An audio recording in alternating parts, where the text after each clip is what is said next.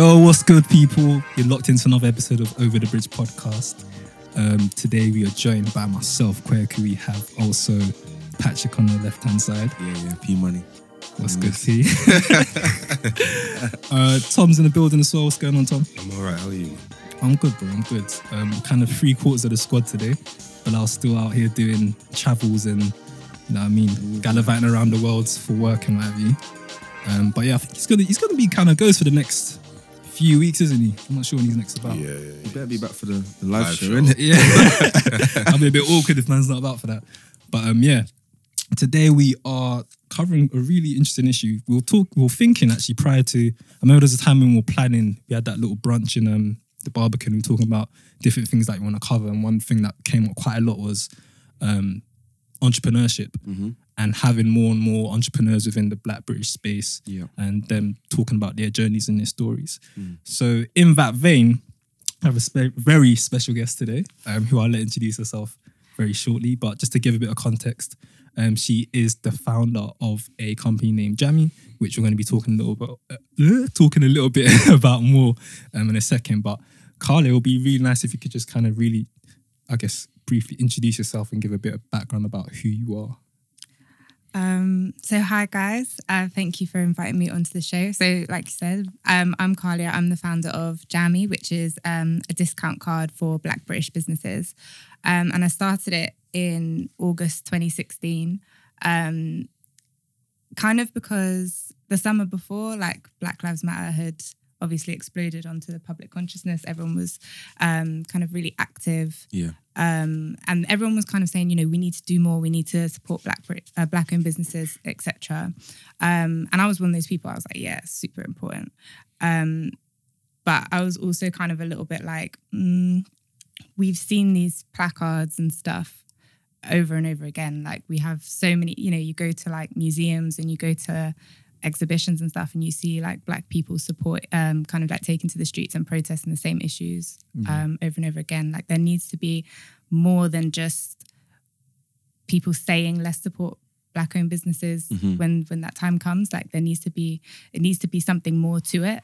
Um so that was kind of why I started thinking more deeply about okay if we can't rely on we could we, well, we shouldn't just rely on things like um, black kids being killed in the streets and, and that making the headlines to get us riled up and really thinking about why we should do this. Um, there needs to be something that's a little bit more sustainable and a little bit more fair to us because we can't just be relying on our anger to kind of like drive change. Um, and so that was kind of why I started thinking about like towards the end of like summer 2015, like what can I do um, to kind of encourage people to be thinking about supporting our businesses on a more ongoing basis. Um, I've just realized you asked me to explain myself and not why I got started, but I think that's like I reckon explains probably like how. Yeah, yeah, it probably ties in perfectly. um, but yeah, that's kind of like that's how I was thinking in terms of like who I am outside of outside of Jamii. Um, so I studied politics, philosophy, and economics at Manchester, um, and I've always been interested in in social change. I used to want to be prime minister. Then I studied politics, and I was like, "Wow, no, I don't want to do that." I was like, "I do not want to do that at all."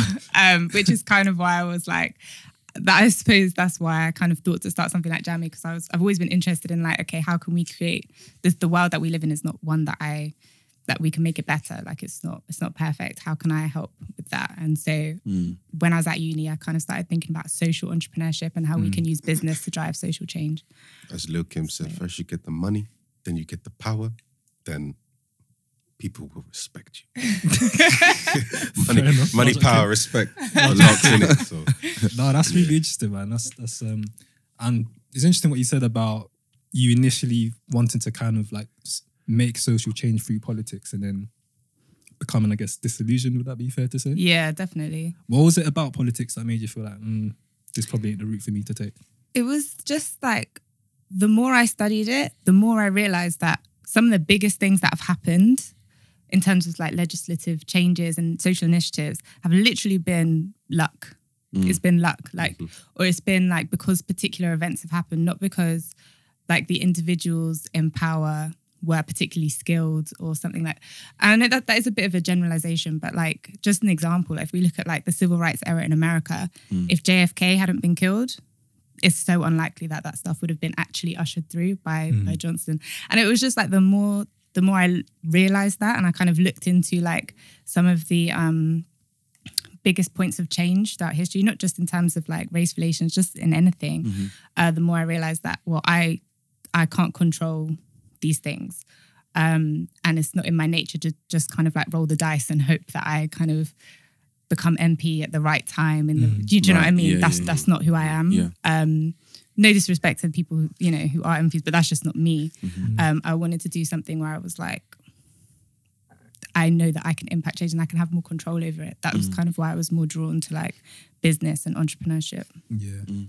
There's always a conversation around, well, you trying to impact change within a system that's somewhat corrupted or just doesn't really work in your favor in its current setting and then becoming a kind of cog in that machine in which you essentially adapt to it and kind of forget your initial mission or, Mm. or how to actually navigate that space.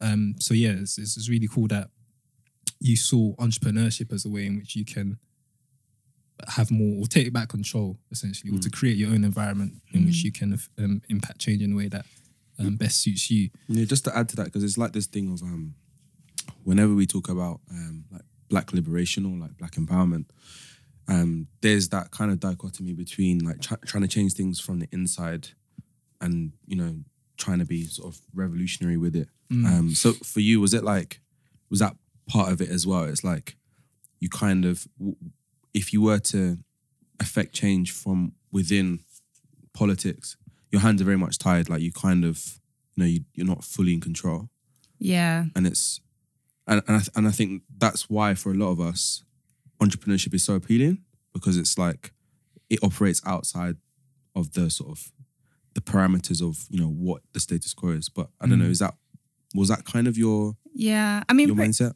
pretty much. I mean, like just from like studying, you know, how, for instance, certain people became prime ministers or, or government ministers and stuff. And it's very much a case of like who you know and who likes you, Yeah, not kind of, you know, and, and whether or not the particular politics that you're preaching is palatable to like the media and like social Yeah. consciousness and stuff at the time. And that's just not how I am, you know, that um that kind of that, you know, you have to be like really strategic and who you start talking to from like the moment you step foot in the House of Commons and all this kind of stuff. Yeah. And yeah, that's isn't just that, not how isn't that the same thing?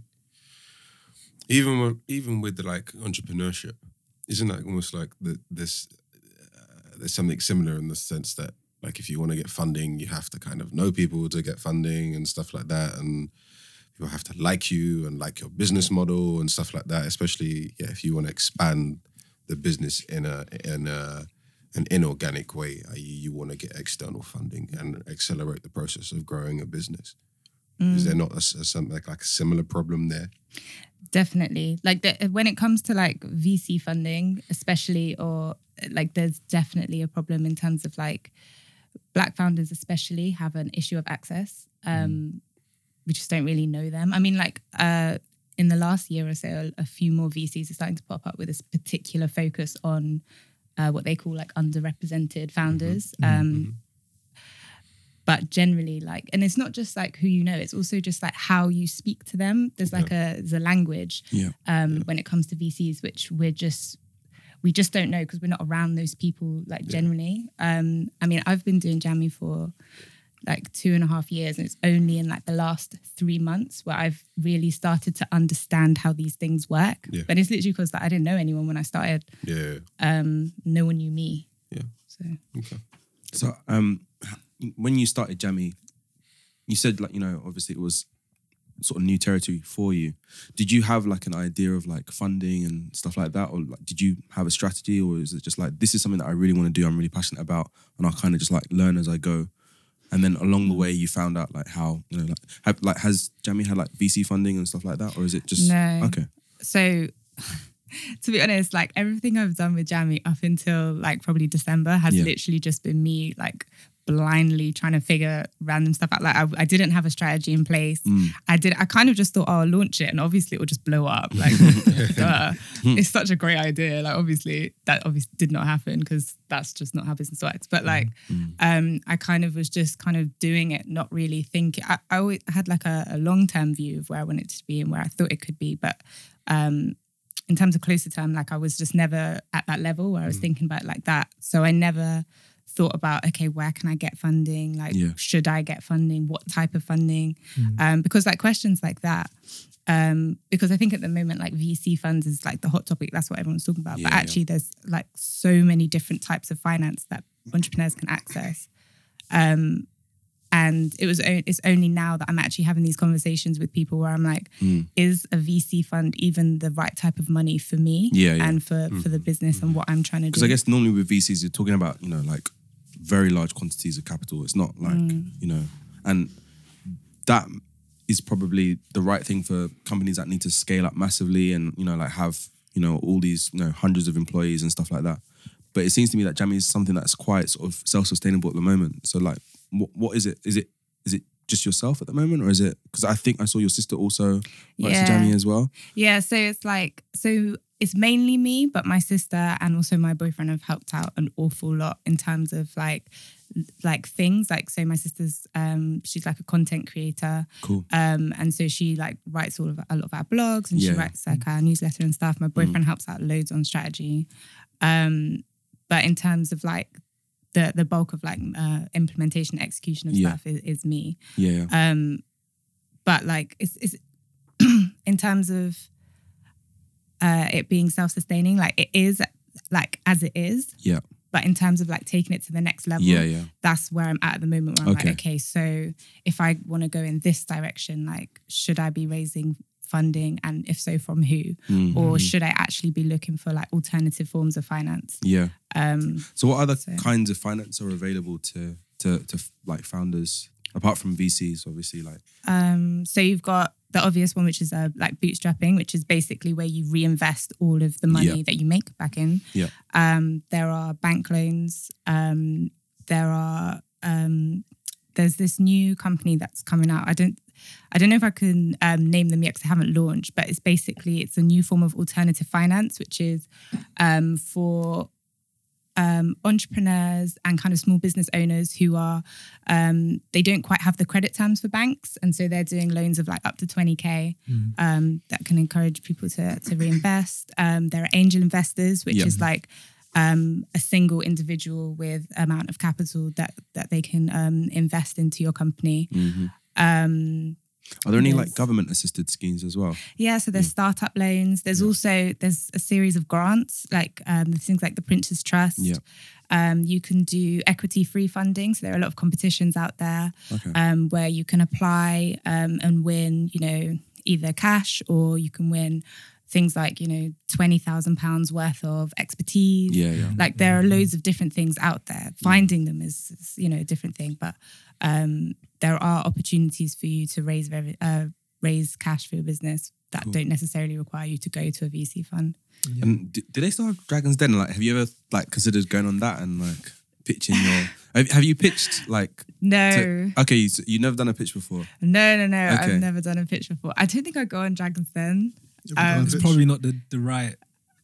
I don't know. I don't know if the, the dragons will be invested in this type Yeah. of concept. wait, what do you mean you've never done a I- pitch? You must have done a pitch to some someone, not necessarily in a events. Dragon's Yeah, yeah, style. but not, like not a- a like pitch- formal pitch. Not like I've never like I haven't entered a competition for Jamii like Okay. where that just required me to like go up in front of judges and mm. stuff yeah, like that. Like I've but even I've- like an informal like an like they call like an elevator pitch The like just pitch, someone you, know, bump this into or- business, and this is Yeah. how much I I mean, I mean, it's mm. informally, yeah, I probably have, Yeah. but not in a way that I've identified someone and been like, okay, you are like an investor. yeah Let me speak to you and sell my idea to you, Yeah. kind of Yeah. thing. Like any So- pitches. so how did you how did you pitch it then to your sister and to your boyfriend Because I'm guessing you kind of had to like As- kind of convince okay, them yeah. or was- yeah, they had to have a buy. or they were just surely. sold already they was like we want to we want to be part of this They kind of were actually. They were like, uh, obviously, I explained what I wanted to do. Like my boyfriend was, he helped me formulate the actual idea of Okay. it. It was a discount card, so he kind of had to be bought in from the beginning because he helped me with it. But Yeah, like yeah. my sister was just like,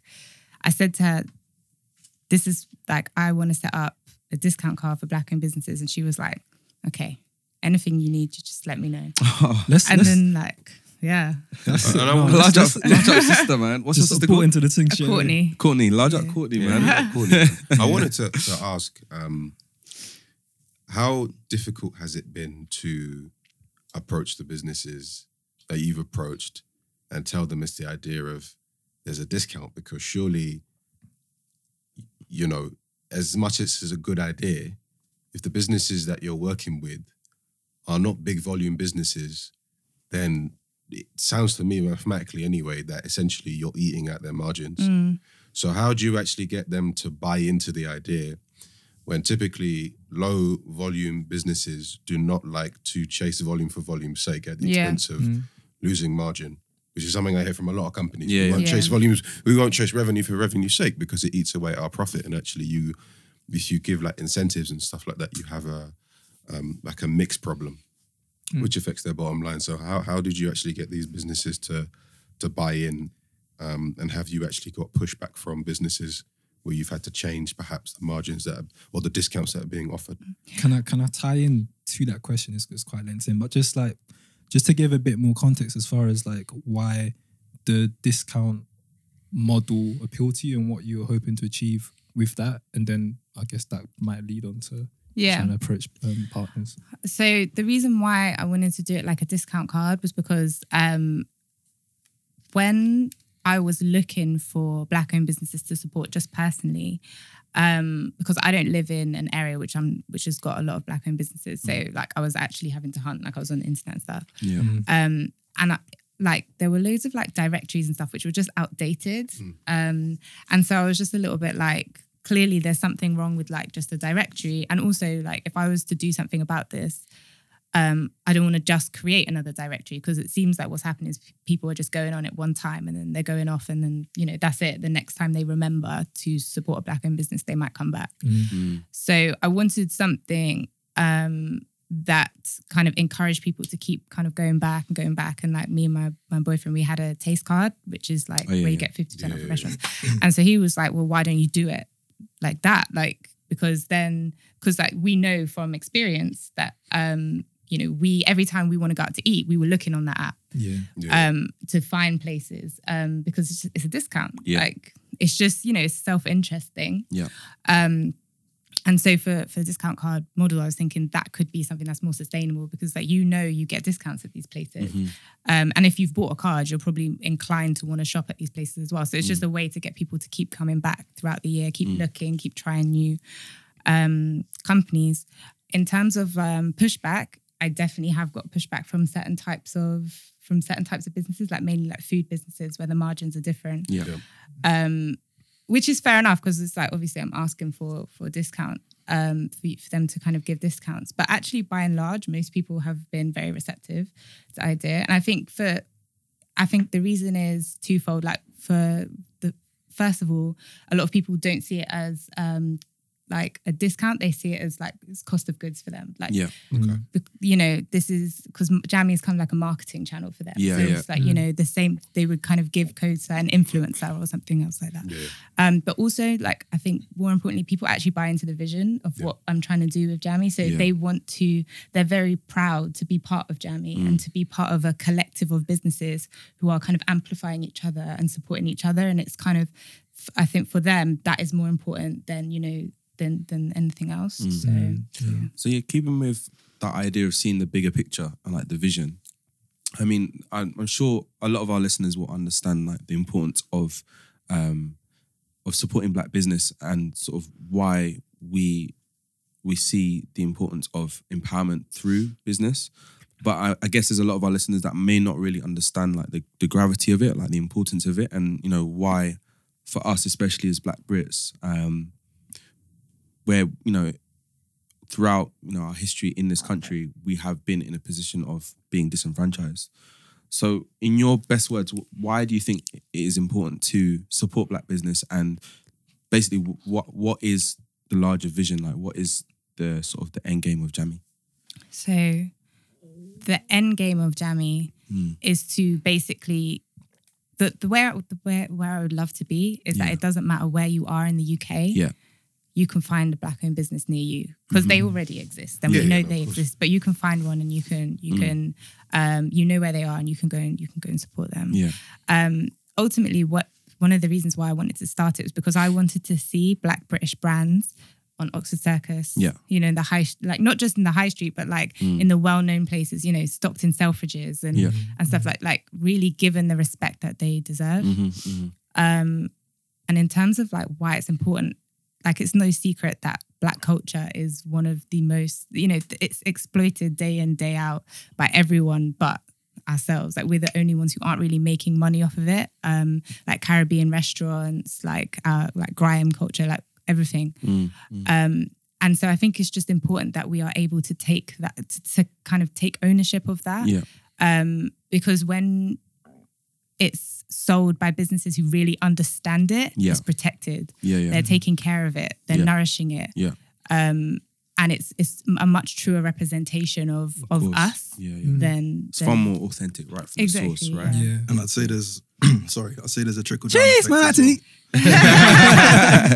Here he is. well. There's a trickle down effect as well, right? Yeah. So those businesses then go on to employ people. yeah. Those yeah. businesses then go on to open other businesses in the area. Yeah, it, yeah. it uplifts the community in a way that Yeah. isn't done so through other means, right? Mhm, If you give mhm. people money as individuals, I Mm. think we have like a concentration problem in the sense that you were talking about the riots and how people get together, we have action, and then people dissipate again. Mhm. In the same way how money gets together, people get together. Mm. We have action and we dissipate again. And Jamii's kind of trying to be that concentration, that point of concentration where it's not a reactionary thing. Yeah, oh, yeah. something's happened. We need to concentrate on how we're going to do better for ourselves. Right, And then we forget about it, right? Yeah. Yeah. Yeah. Mm. um, yeah, I think it, it, it with that you're going around building, you're addressing it from from you're addressing the core issues Yeah. in a lot of these things Yeah. where it's not really it's not really addressed normally. We we usually pick at the top rather than the actual core Right. issues. So it's about laying down roots. It's like about laying down the foundation so that once sort of like all the kind of activity and the fervor and everything dissipates a bit, at least There's those something roots are still still. there. Yeah. Yeah. Yeah. Yeah. Yeah. I hear you, man. I feel like this movement, kind of like the black um, supporting black business movement, is something that's been quite prominent in America for a while now, and it's something that's only I wouldn't say just recently because I guess generations before us probably had something similar, Mm. um, but is now kind of having more of an amplified voice. I feel last few years. Um, but one of the major criticisms that comes with the movement, I hear a lot, and obviously this is not necessarily representation of my personal views, but um, the idea that why should I support a black business just because they're black um, if they're not producing, for instance, the same quality as what I'm used to from a white-owned business or any other kind of mainstream business. Um, what is your view on that kind of like criticism? And do you feel like there is a certain amount of allowance that should be given to um, black-owned businesses as far as if they don't meet a certain standard that you're used to um, from more established potentially businesses, or um, is it kind of like put your money where you're getting the best quality product at the best price? I mean, like first of all, I think black people tend to judge black businesses uh, in a completely different way than Mhm. they judge other businesses Agreed. because Yeah. I've been to black shops, I've been to shops run by uh, people from other ethnicities, and I've had bad experiences everywhere.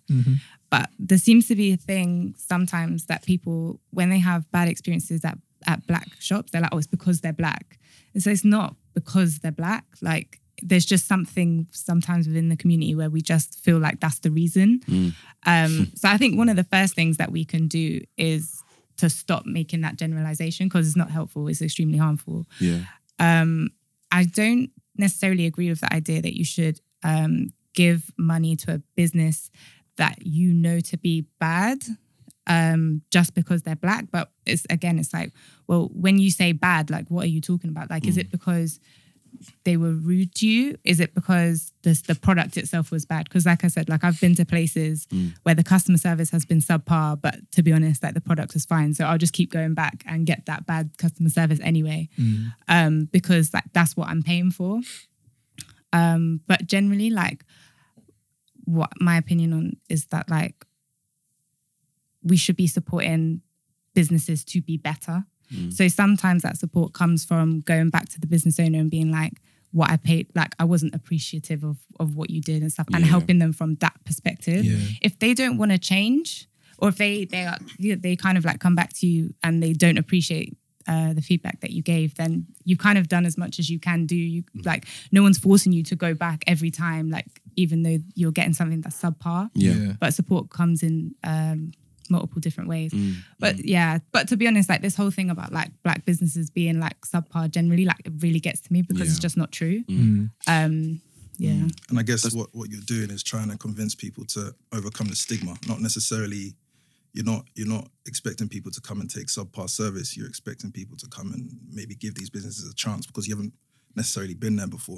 I don't know if you're the same, but I find that, like you say, when we're dealing with uh, our own companies from our own communities, we are a bit harsher in our judgment on it. Yeah, for sure. Like if I if, if if I were to go to the shop down my road and I were to order something, maybe the fish shop and get some fish and it was bad, I probably just won't go back. Mm. Whereas if I go to Tesco, you know I'm going back and I'm returning it and I'm making a complaint. Yeah. But I'm not gonna judge Tesco. I'm still gonna go back to Tesco. But No, the that's black true. owned business, I'm cutting. I'm just Mm. do you know what I mean? Yeah. It's it's a complicated discussion because um I feel like as consumers, the one thing that we're most concerned about is value for money, right? It doesn't matter, you know, um, if it's a big company or a small company or whatever. Like, if we pay for something and we don't feel like we have gotten our value for money, we're not going to be happy. And I think when it comes to any kind of small business, any kind of challenger, um, like a disruptor, any kind of challenger brand or anything like that, because this is something that I I do quite a bit for work.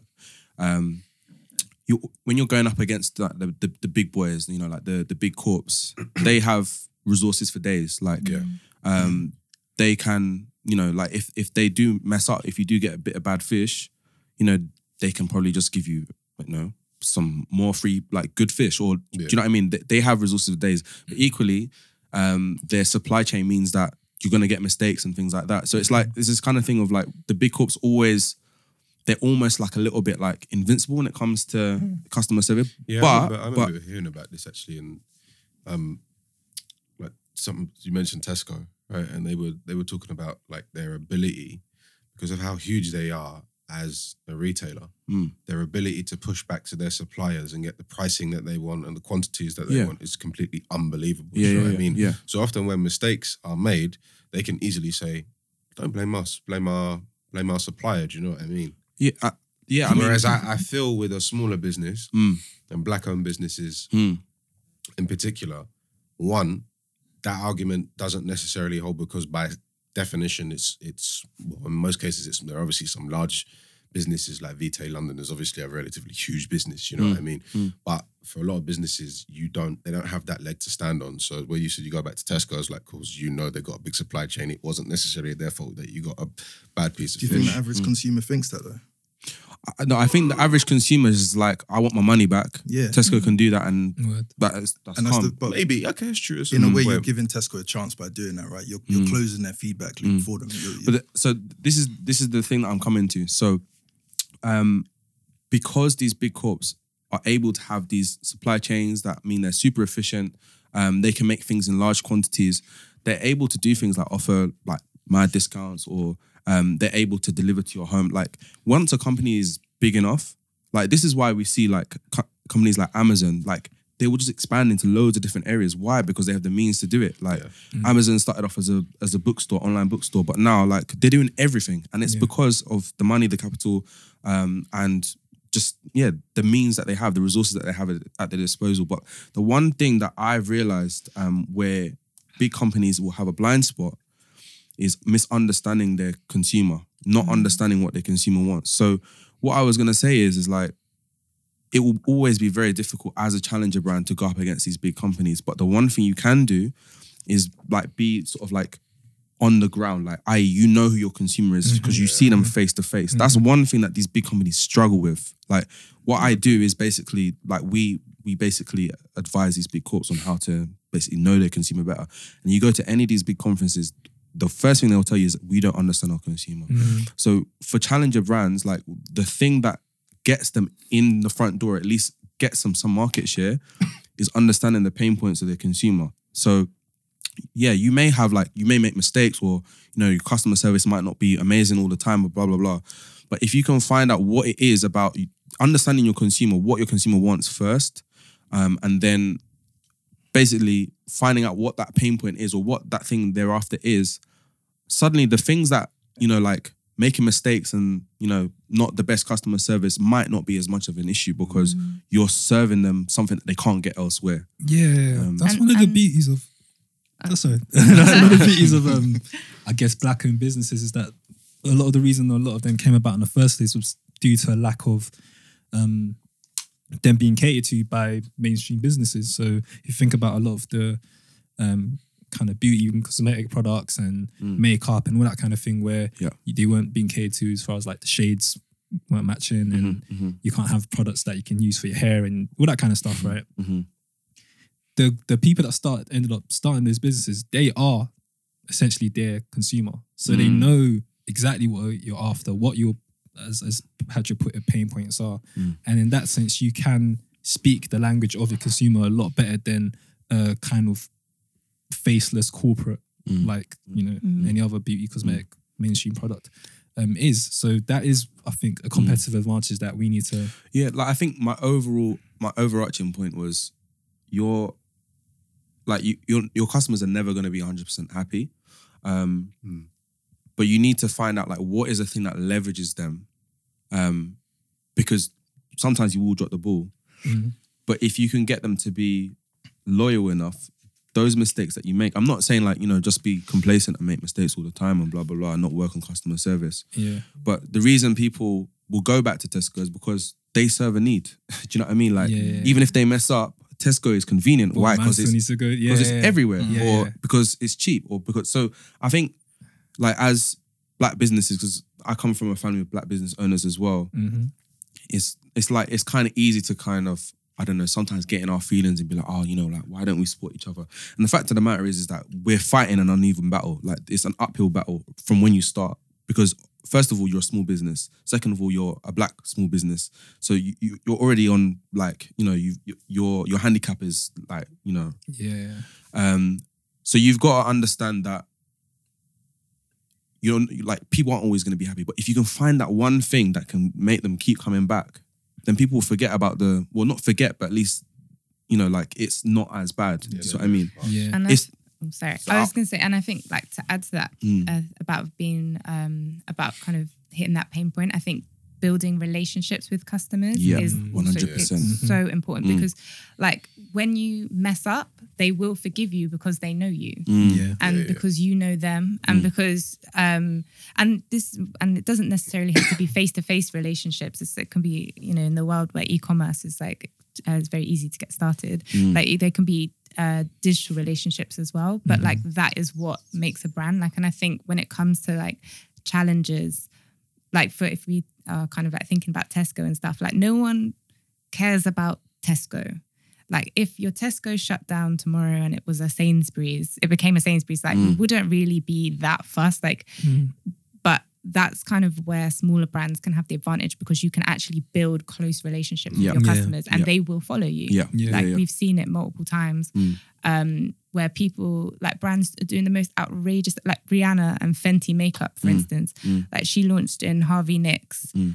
and I'm like, I was like, I really want the makeup, but I'm not gonna go and wait in them queues. So I went six weeks after it launched, and I still had to wait an hour outside. yeah, yeah, yeah, And you know, it's because of the brand, yeah. And I did it yeah, yeah. in, in cold October, Mm. but it's because the the brand, and I don't know Rihanna. I wouldn't say she knows me either, Mm. but like, you know, I felt so strongly about the brand and Yeah. about what Yeah. she was doing. Mm. Yeah.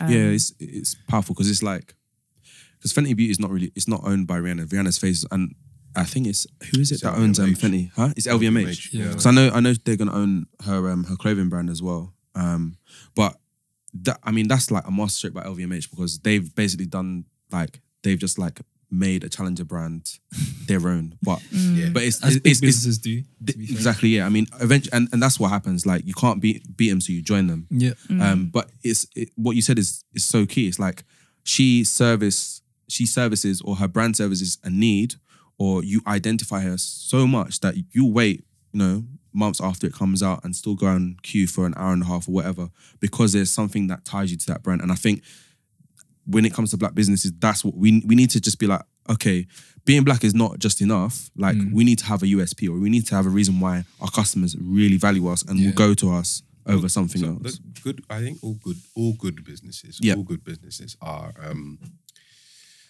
there's a principle of stickiness, by stickiness, what I mean is, um, there is something that keeps the majority of customers stuck to the product. Um, these and these, as Patrick said earlier, it's about the value that the product offers or the service offers, and it's quite hard for a business actually to be sticky. Like if you look at, especially like small businesses, um, I read a stat somewhere that's saying it's very hard for a small businesses to last beyond three years because actually, even though you start up and you get your funding, it's very difficult for that business to actually find um, one to actually find the pain points Mm. and then address those pain points is actually very difficult. Mm. Um, an example of a classic example of stickiness is um, the shaving blade. The idea of the stick and the no, no, what would you touch the stick on the blade? No, there's the, there's the blade. You mean like the traditional wet yeah, yeah, shave? the traditional wet shaver. Yeah. Yeah. it's like two two parts. Yeah. Mm-hmm.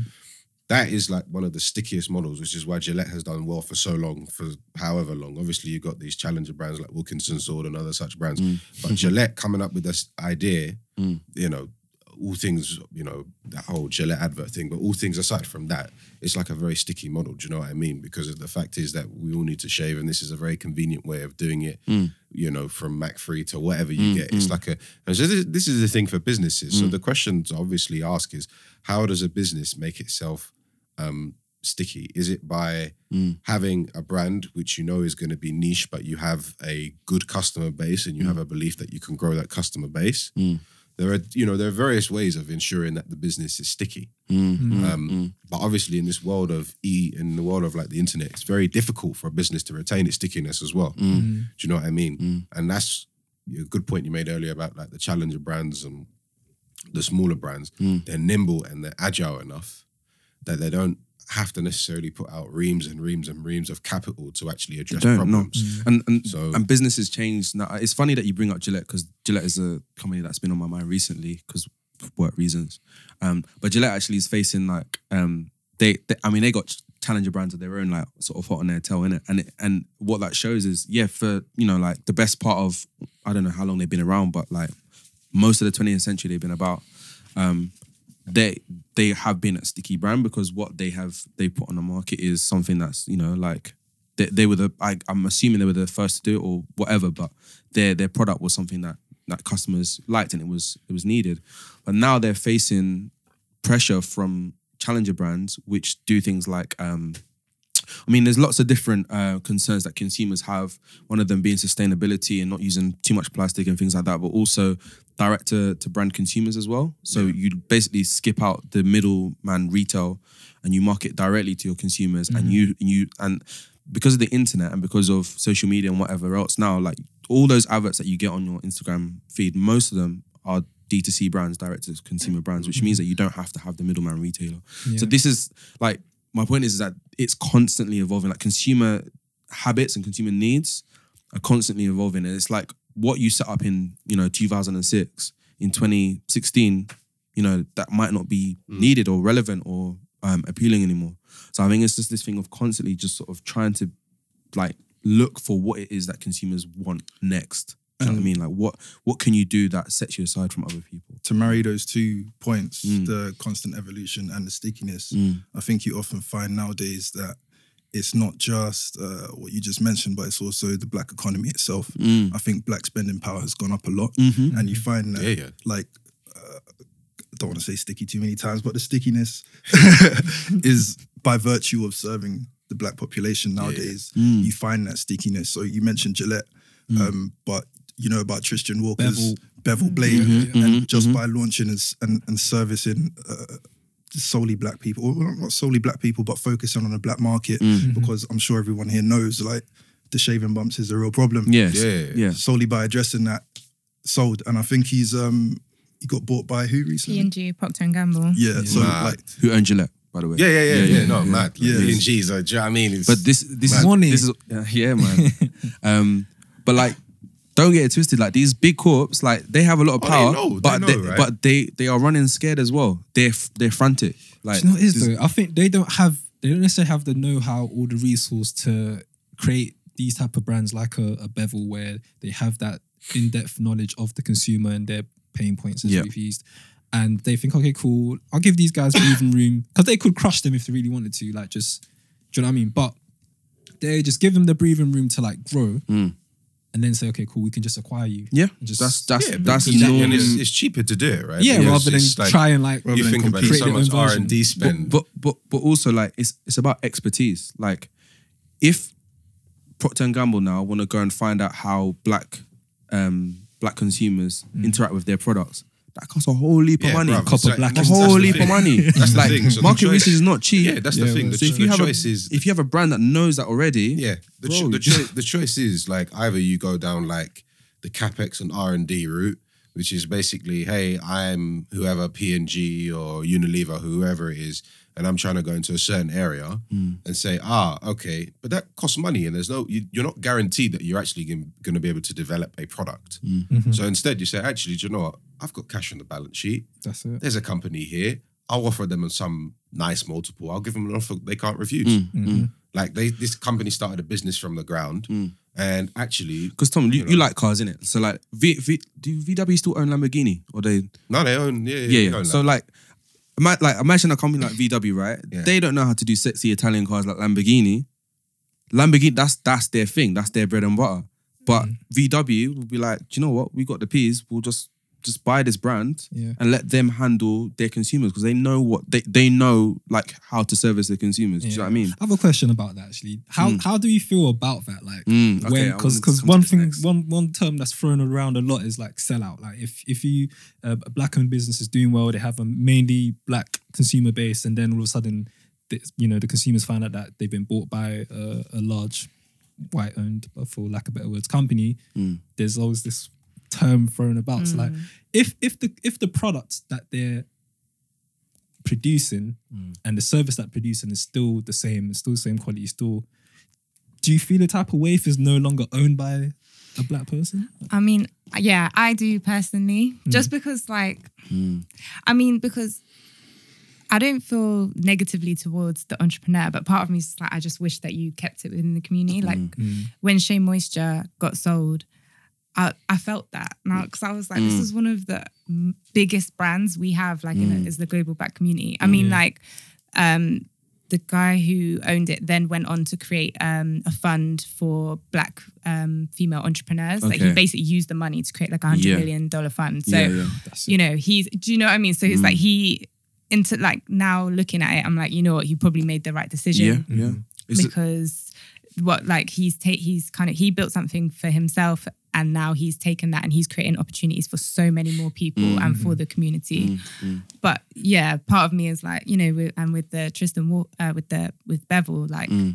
i was like wow. Because like you know we got sold on the idea of like walker and co being like uh, Yeah, you know Bevel the black kind of got me as well. Yeah. Yeah. do you know what i mean? We've like talked that, about that. But it, isn't- it hurt. It, I- it mm. did it did isn't, hurt. isn't But someone- goal of all companies, all- with some exceptions, like the kind of not for profits or the kind of mm. family-owned. co- the ones. I mean, whatever. but even listen, even family-owned mm. businesses. yeah, after a while. Mm. yeah. Th- No, even listen. I- I look at I look at a company in Germany. Um, they are they are the, they are ultimately owned by a charity. Don't get it twisted. These guys still make huge amounts of money, but they just make sure the money is put back into universities and stuff. So my my ultimate problem is sometimes the idea of with companies that exist, unless the purpose is to not be for a profit and understand that there'll be times you're not going to make a profit or the times where you know your your your costs gna sga everything else equals your revenue so you don't make any that's different. But for is, isn't the goal for companies just to make money and then whatever the owner chooses to do is that that's because that's that's an argument mm. right? Because ultimately if and this is the thing sometimes i think um if people don't get focused and if companies don't get focused on making money and by making money i don't just mean making a profit i actually mean making sustainable cash flows as well. Because don't forget cash cash is cash is a huge thing. Often i talk to businesses and i ask them talk to me about your cash flow profile. They can't do it. And i'm like what do you mean staff staff costs are a part of your working capital? Working capital doesn't include staff. Staff is in the p&l it's not in the cash flow.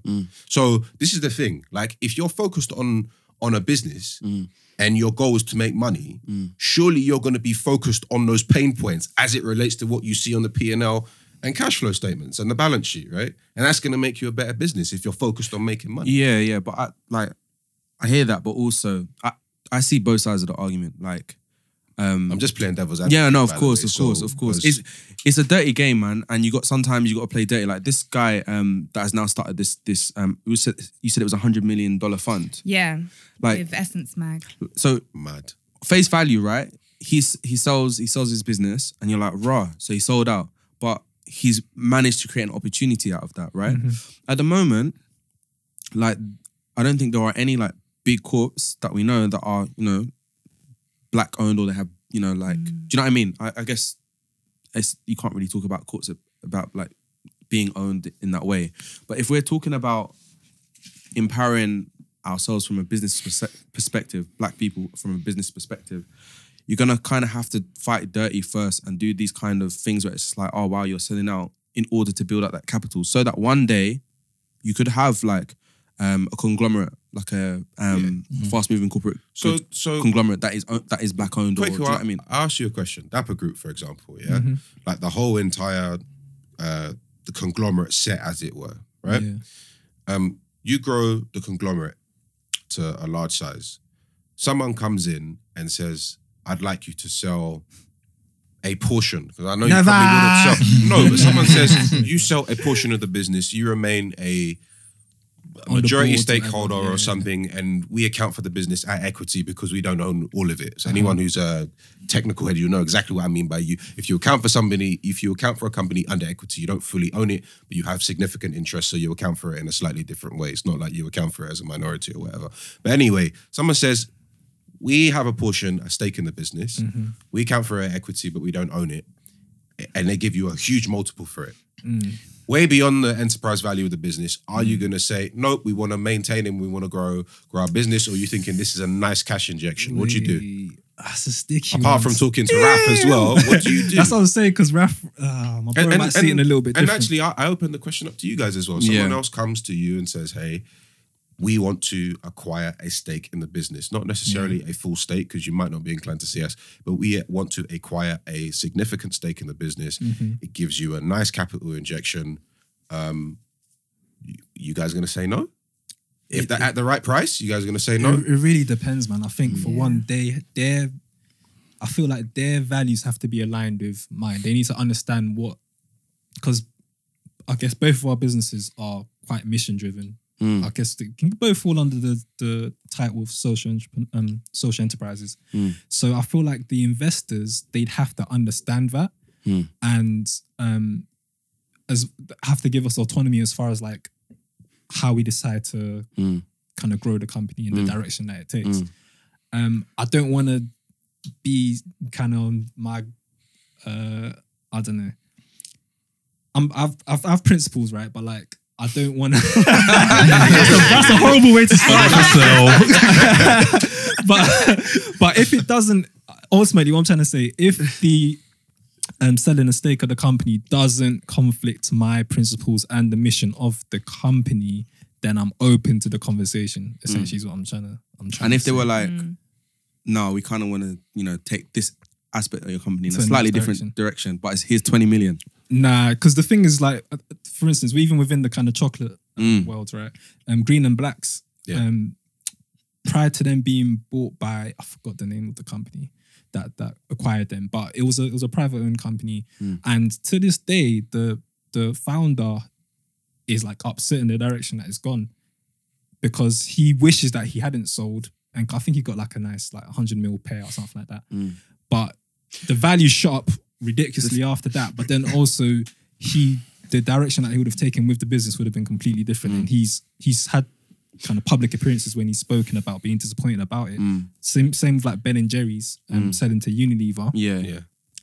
They they had a very kind of their the whole thing was kind of corporate res- uh, social responsibility. Yeah. They're very vocal about political issues, Mm. and that's kind of taken away once they sold to to Unilever. So Mm. I don't want to have those kind of regrets later on down the line. Like, Um, and But you what guys- about what about you yeah. guys? Like, what's the Yeah, uh, to be honest, I, I agree because I I I didn't set up Jamii to make money. I mean, it's a business Yeah, and I yeah. want it to make money and I'm very ambitious and stuff.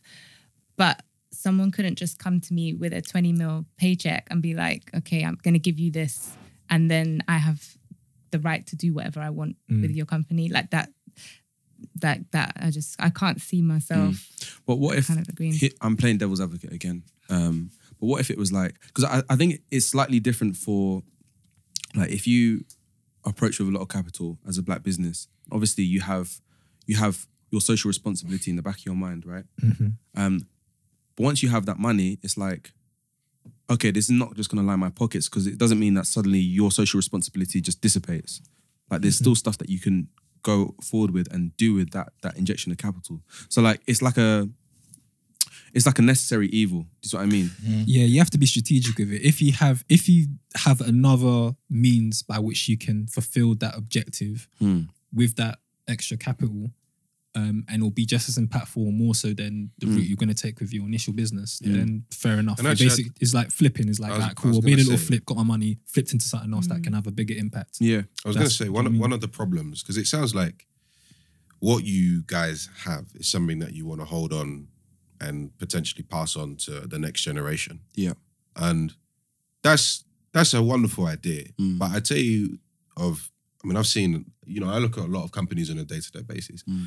One of the things that I've seen, which is often very very shocking, is someone starts a business, they have the vision, they execute their business in small size and do a very very good job with it. Yeah. they have enough wealth to change their children's lives, give their children. That's the that's the goal I think of life in or in some small sense to give your your kids or the generation after you a better life. You give your kids a better life, but you know, and you teach them the vision. They from day one have already they, there's a buy-in already there. The business grows. They take the kids take over the business. It works well. This often happens with businesses. Um, and again, the second generation of uh, of of, uh, of you know business owner says, "Hey, this is great. I'm going to continue." The problem is when you get to the third and fourth. Somehow along the way, because people have done well themselves, right? The third and fourth generation often lose the essence of what the business is about. They have done so well. The family have done so well that they forget to make sure that the third and fourth generation don't forget to still clean the toilets or do whatever, or if it's an engineering company, do some of their engineering stuff or whatever. Or even if you didn't study engineering, you, you know, you study economics or politics and you apply that to the business. Mm. I've seen it so many times. This is the thing that people don't think about businesses when they want to pass it on. Mm. Because I like the idea of actually, do you know, no, we're going to grow this business organically. Mm. We're going to do the bootstrapping process. We're going to invest the revenues back in. But I've seen this again and again and again. The families, at some point down the line, it's, it happens so often, which is very ah. disconcerting. Like eventually, you get the business is passed on to the point where the family, like of you know, longer down the way, they just lose the complete sense of the vision, and the business can be potentially trashed. Do you know what I mean? Yeah. But I wonder if we when it comes to how we um conceptualize like our businesses, like whether we're too sentimental about it.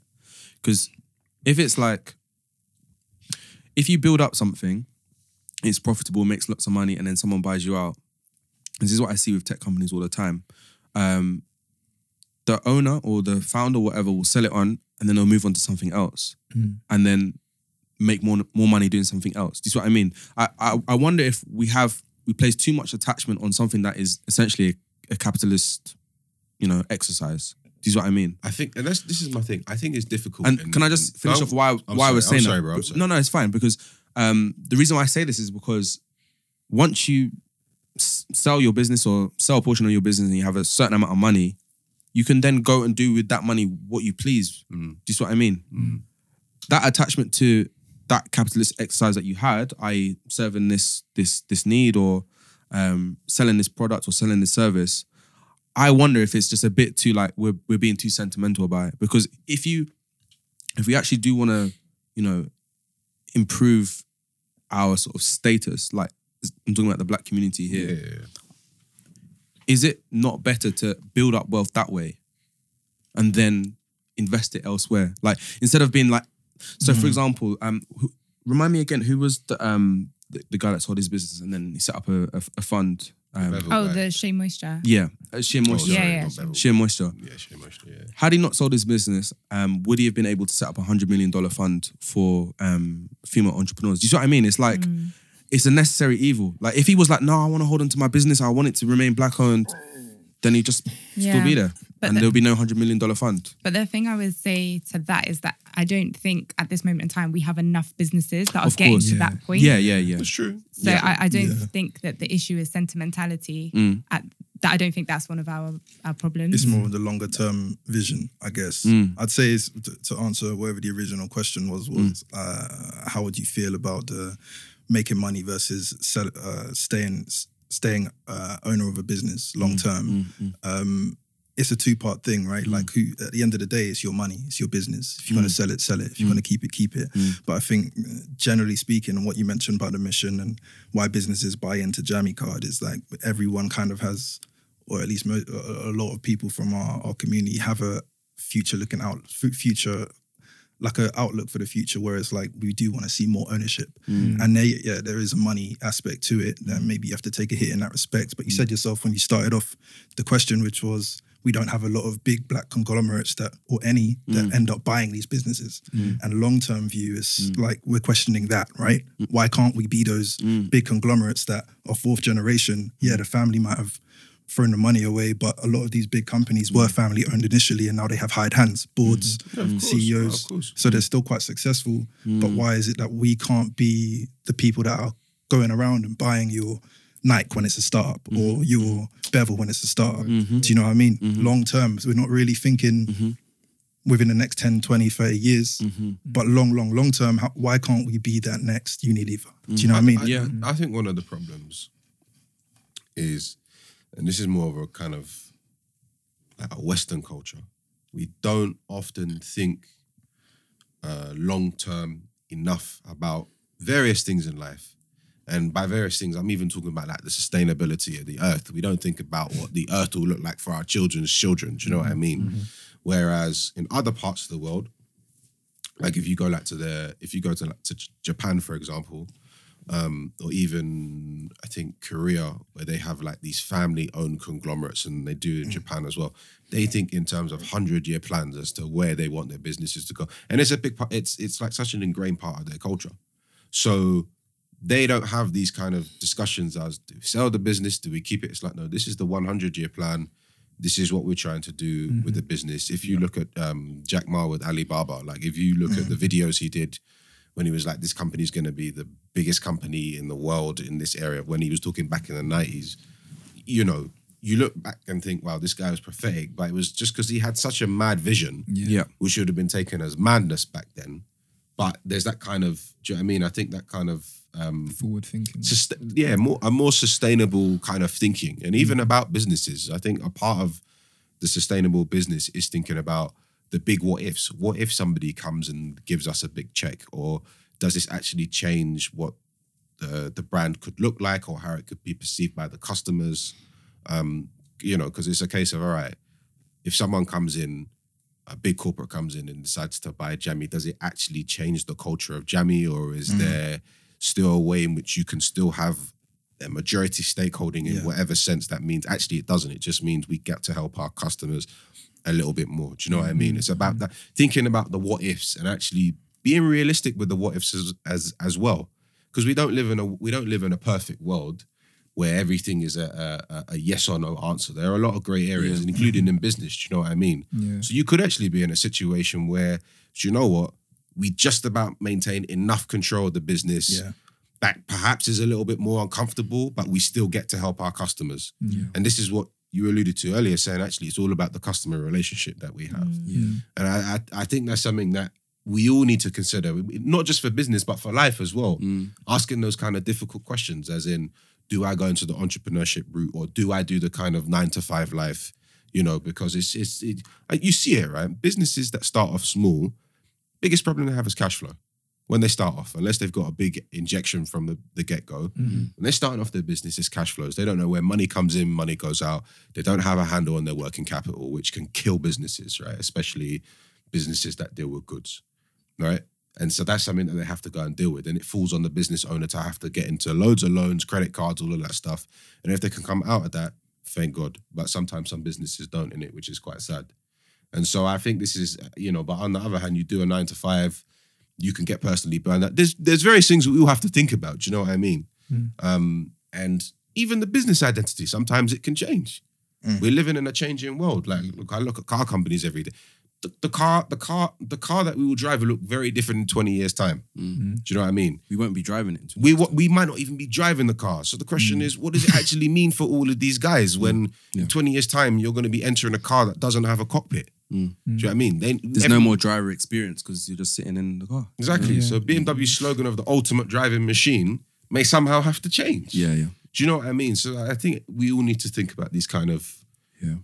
I don't know, difficult questions. I think Which, a, you know. a nice a nice way to wrap up. Just b- before we wrapped up, I just wanted to ask um, Kalia, like, um, so you've been doing Jamii now for three years, right? Coming up to three years. Um, over that time, um, I mean, I don't know if this is a fair question to ask, but are there any black businesses for you that have stood out that you'd really like to plug on the podcast today, or is it, or do you want to just say jump on Jamii and have a look for yourself, or?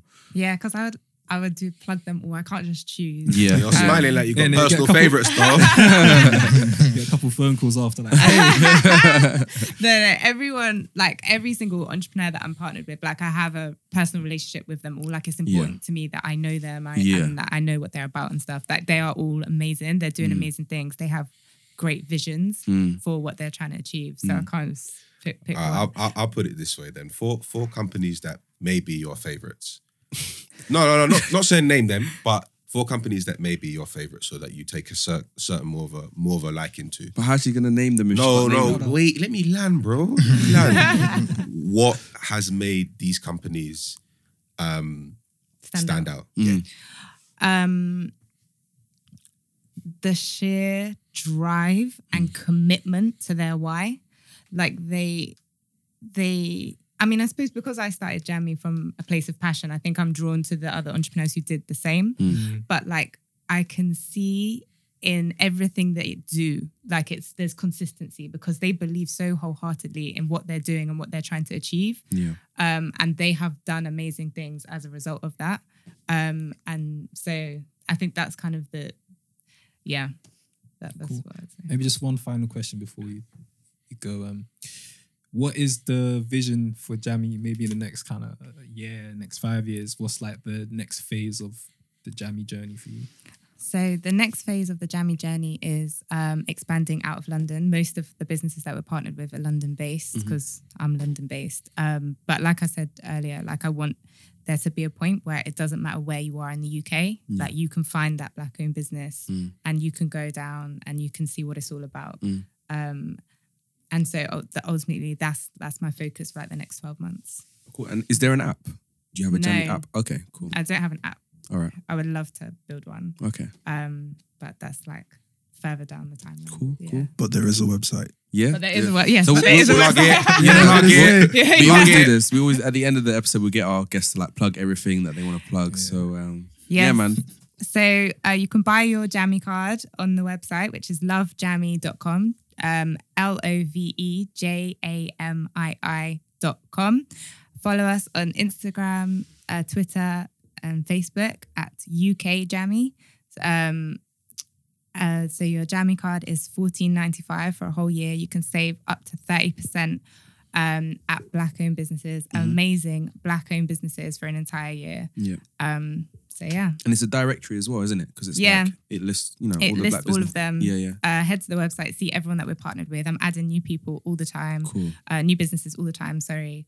Um, yeah, so get involved, get a card. Sign up to the mailing list as well because they put like some sick content Okay. like, on a weekly basis. You Yeah, get the articles newsletter. about yeah, the newsletter's banging. You get it's like Cool. literally like loads of cool information. Who writes the newsletter? email, so. My sister. Oh, is it? Yeah, Run. she writes the newsletter. Yeah. Cool. I'm gonna sign up. I like. I'm, I'm signing up to more newsletters these days. No, Keeps me informed. And roughly, how many businesses do you work with at the moment? Uh, 70. Nice. Um, Cool. but literally adding more all the time, all the time. Nice. Yeah. So that's Jamii J M J A M double I. Yes. Yeah.